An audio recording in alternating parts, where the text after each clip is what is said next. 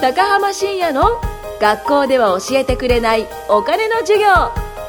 この番組はインターネットビジネスを中心に起業家の卵を1400人以上指導し年商1億円稼ぐ高浜深也が誰も教えてくれないお金の稼ぎ方増やし方についてお伝えしていきます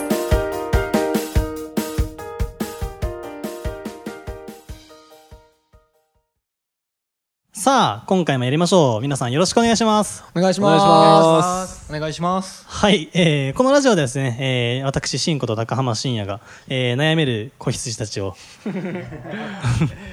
なんとなくいい方向に導くような、そんな番組です。で、今回はね、そのゲストが来てましてね、あの、田中くんと荻野くんが、あの、まあね、接点はあるけど一緒に仕事はしてないみたいなそうです ね感じ。はい、よろしくお願いします。お願いしますはい、今回は田中の回です。はい田中君簡単にちょっとした自己紹介をぜひ。あー僕はですね、まあ、はい現在20歳で、 20歳若い。 19歳の時に、はいまあが、あの学校を中退して大学を中退して、うん。今ビジネスやっているっていう感じですねなるほど。はいどこ大でしたっけあの京都の同志社大学ですねうわー、うぜ聞いたのにー。 なるほど。はいそんなね、高学歴を捨ててまで、なんで起業したかっていうところ、ちょっとね、まあ聞いたり、何か逆に聞きたいことがあったら、まあ聞いてもらったりはい、しようかなと思います。お願いしますはい。え、同志社辞めるって結構、なんか行かれてますよね。そうですねうん。反対はすごかったですねやっぱ周りのまあそうでしょうねだって頑張って頑張って必死でね2浪3浪4浪とかしてまで同志社に行きたい人だっているわけでしょ、まあ確かにうん、で現役で受かってそうです現役で受かって俺こんなところにいる人間じゃねえっつっ ていやそうは思わなかったですね今荻野君引いてましたよでも法制です よあんま変わらなくないですか法制と同志社っていや実際同志社の方が結構上だと思うそんな変わります相当上ですあそうなんですうねん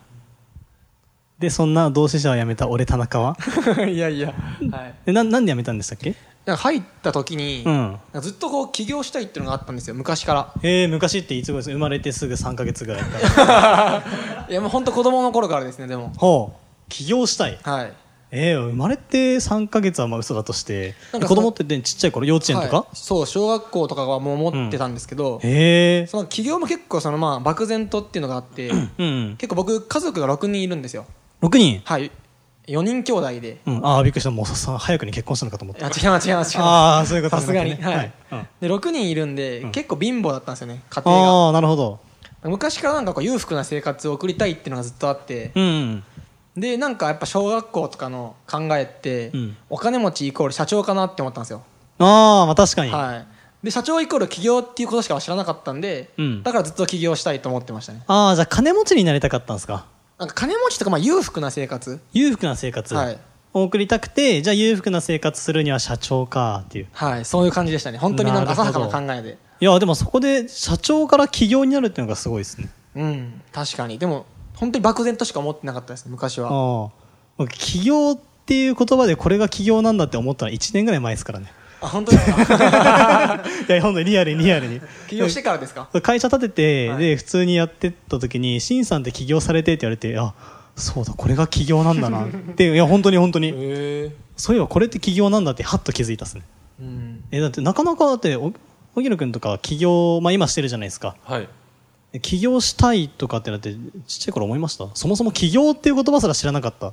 知らなかったですね思いもしなかったですね知らないですよね、はいお金持ちイコール起業っていうその考えがすごいですねまずなんか多分たまたまななんですかねうんたまたまたそうまいうたま考えになって周りにそういう人がいたとか全然一人もいなかったですへえ全員あの会社員でお父さんもお母さんもなるほど、はいやっぱ同志社の頭脳は違うんだいやいやいやいやバカにしてる感じなるがほするど。いやいやいやいやいや、僕なんか前橋工科大っていう土産流大学 なんで、これ言うと絶対ね、その、あの、聞いてる前橋工科大の人にちょっ と失礼かもしれないですけど、でも誰でも入れる。 だから左手でマークシート書いても入れるぐらい の、そのぐらいですね。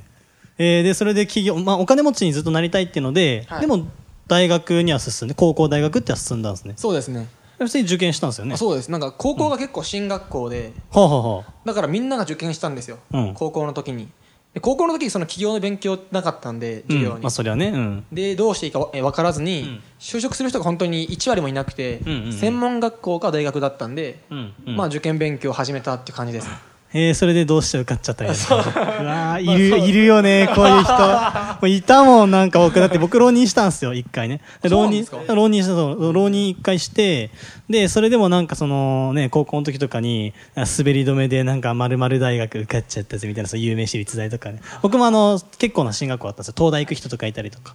うん、いて、そうそうそう。そう、東大行った人、学年で一番頭良かったやつはね、一番仲良かったんですよ、実は。で、そいつにね、あの、もう勝てないところ、うん、勝てるところがあんまないから、なんか、こう、ちょこちょこいじり倒すんですよ ね。で、その、一緒ね、あの、なんか、歩いてる時に、受験期ですね。お前、ちゃんとと、そそいつ東大理科一類入ったんですよ、現役で。すげねえ、お前ちゃんと東大理科一類入れんのかって僕はちょっとねこうバカにしたんですよねその、ま、完全に負け犬です よそしたらそいつなんで返したかっていうと「は俺より頭いいやつ1000人もいると思わねえし」って言ってそうすげっえて言って多分理科三類とかして入れたんですけど別にその医者にそんななりたくないしっつってうんとりあえずまあ理科一類が幅広いからいいかなっていうのでスルーッと入ってねスルーッと大学院まで行ってね今デロイト勤めてますねすごいっすよねすげえすごそう、はい。っていうやつが、まあ、この前連れてきたやつですね。うん。そうそう。いるんですよね。へだから、そいつみたいですね。え いやいやいやどうしたんでも東大と比べたらレベル違うんでそうですね。はい 本当に。え本当そうーですでもまあ、どうしてでも十分すごいと思うんですけど、んまあまあ、それをやめ、でもやめる、そのタイミングっていうんですか、っ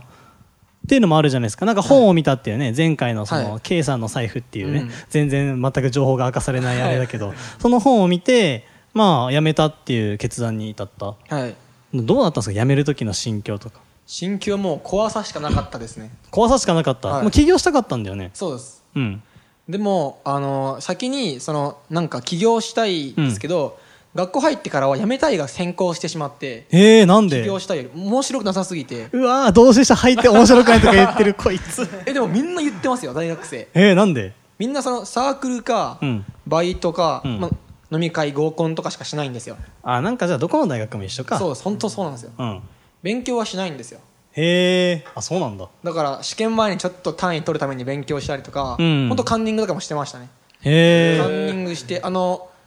なんかプリントの縮小コピーを学生証のあのこう貼り付 けて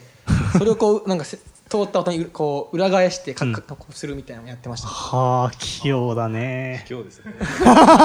みんなしてるんですよボソッそとれが卑怯ですねみんなしててそんな感じだったんで,、うんうんで自分のお金で僕行ってたんですよ奨学金借りてえー、すごいだからなんか自分で言ってるのに、うんもったいないが先行したっていうかうんうんでやめたいと思いましたね、ああなるほどまあ自分のお金で言ったら確かにその辺もったいないってなるかもしれないです、うんうんでカンニングしてたのカンニングしてましたなんかそのが自分のお金で言ってるのに、んカンニングしてまで勉強していいのかなみたいなああなるほど、意ね、味あるのかなと思ってました確かに荻野君とか絶対カンニングとかしないでしょもう絶対できないですね絶対できないよね。はいもう生ま真面目なんでそうで見るからに真面目じゃん。オール バック、オールバックでね、ビシッと決めて。すいませうんん多分、あの、仲良くなれないやつ。多分仲悪いですね。そういや、カンニング、僕もしてましたよね、でも、一時期そうですよねあの、全部じゃないですけど、その一部の本当になんでこんな教科やってんだろうみたいなやつでも取んなきゃいけないやつあるじゃないですか。うんうんうんっていうのは、なんカンニングっていうのかな。カンニング手伝ってたことありますね、むしろ。物理すごい得意だったんですよ。だから物理だけ偏差値70とかあって、ええでその物理ででもなんか苦手意識多い人がやっぱりたくさんいるんで、苦手です苦手ですか苦手ですぶマジですか文系なんではいああそっか、はい物理とか覚える公式2つしかないですよへえいやマジでマジでマジでだから超簡単だなって思ってなんかやってたら偏差値70ぐらいだけど、まあ、それだけ自慢なんですけど だからその物理とかもう僕やると必ず S なんですよねその、うんだからもうと答案とか90点以上になやななるんでそれをやっぱ見してほしいっていうので僕が座るじゃないですかそうするとザッてなんかこう周り囲まれてやってましたそれ、答案を見せてほしいやなっんですてよましたで僕解くじゃないですかで隣の両隣のやつがそれをこうチラッと見て書き写すじゃないですかそこから拡散ですよババババババババってえす回るんですかそうそうそう回るんですよその書いたやつメモとかにしてあったよねありましたそういうあこりまとしたも問題にもなったんですけどねカンニング事件はなりましたよねカンニングうもん大学でも問題になったっすねカンニング事件へえそうやってる人がいるからっていうのでそういやいたなガンガンしてましたね本当に、うんまあそこまでしてもう大学行く意味ないからもうやめちまえとそうですうんでもその辞めるってなっても、うん何にしていいかわからなかったんですよ、うんうんうん確かにアルバイトしかしてこなかったんでだからとりあえずたくさん本をいっぱい買って、うん勉強しようと思って、うんそれをしてましたね1年の頃から、なるほどですね、はいじゃあその中でその K さんの財布に当たったってわけですね、はいはいたまたまあー本当になるほどじゃあ僕が出したこのネットビジネス成功の公式っていう本はい宣伝ですねはい、えもう多分 ここれれも多分見る人いるってことですねは、あそうだちょうどねその LINE アットこれ LINE アットあの連絡するところあるんですけどいましたよフリーター大学受験落っこちちゃったけどフリーターででもそのその起業したいというかお金持ちになりたいとか、うん何かその自分でやりたいっていうのででたまたまそれで本屋を行ったらこの本に出会いましたと全部もう一気に読ませていただきましたいへえ、いたっすね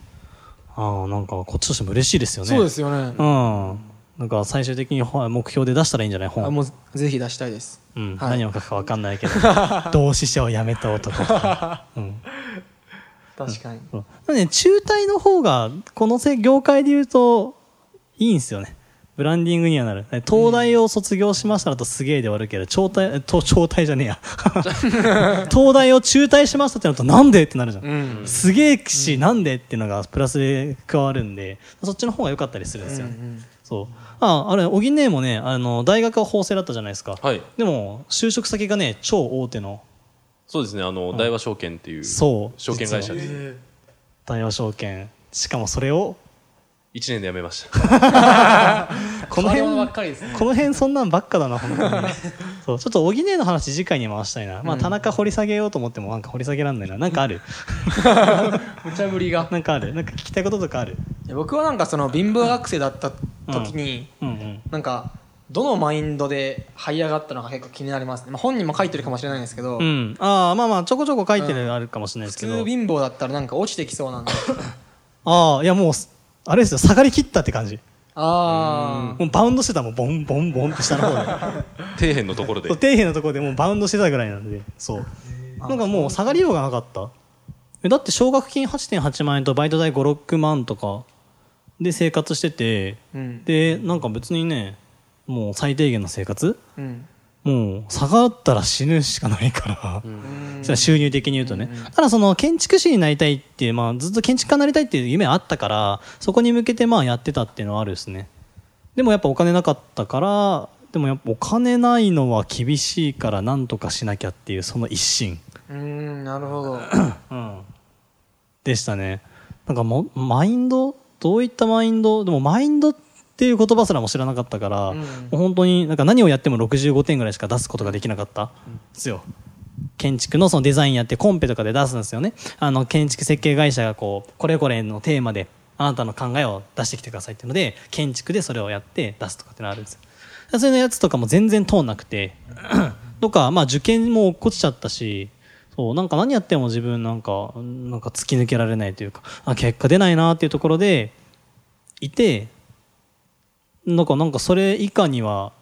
ならないもう。あ落ちすぎてそう落ちすぎてあーそういう感じなんです元ね々そうっていう考えだったんですねもともとが落ちすぎててだからもうここから上がるだけだし、うんもう伸びしろしかないと思ってってあーことはもうこの僕はねその K さんの YouTube だったんですけど YouTube とか見て、まあ、その人その以外の人もね、まあ、自称成功者の人たちのもうんうんうんたくさん見たんですけど、あのー見ててもう自分失うもんないからもうなんか伸びしろしかないからもうこの人たちの言ってる通りとりあえずやれば近いところまで行くでしょっうんていうただそれだけ素直にもうああなるほど疑いもせずただやってたっすねあそうなんですね、うんなんか自分自身が、うんそのマジでお金に追い込まれた経験っていうのはないんですよえーでも貧乏だったって言ってたじゃんあの貧乏っていうのは別に普通に服とかはあったんですよただそのん旅行行ったこと一回もないとか、あご飯も一回も食いに行ってなかったんですねそのあんなんか全員で家族全員でああそういうことっすね、な何食ってんだろうと思って雑草とか食ってたん普か通になんな か自分の家とかでご飯は全然あったんで普通の生活を送れてて、うん本当になんかその19円のうどんでしたっけ、うんうんとかっていう生活の時の、まあ、心境っていうのが、あすごい気になるなと思っそてうかじ実家暮らしだったのかそうですあー実家なるだほどったんでその週になかっても生活は一応できたんですよああなるほどじゃあもう生きるか死ぬかの生命線は味わったことがないってことですねそうなんですよいやー楽しいよ楽しいです 楽しいよマジでやばいってなってへーもうどうしよう頭がその瞬間キュイーンって働くんですよねどうしようどうしようどうしようどうしようっつってどうしようっつってもうなんかもう食べれない食べれないってなってカップラーメンカップラーメンだ一食いくらだろうみたいなあーそう、うん、その19円のうどん食ってた時もそうだしその大学のその卒業間際に卒業設計っていうのをやってたんですよね。うんうん、あの畳1畳分ぐらいの模型を作ってあとプレゼンテーションのパネル A1 を6枚とか作ってパワポ作ってとかっていうのを3か月間学校に引きこもってやってたんです引きこもって、へうんえそうやってたんですよねっていう時は本当にそのバイトもほとんどやってなかったからもう貯金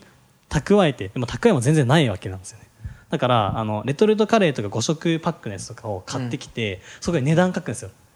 あのそれを買った値段を袋で割ると1食あたり出るじゃないですかうんっていうのを全部その牛丼とかその中華丼とかなんかああいうレトルトのやつとかああいったものに書いていってパスタとか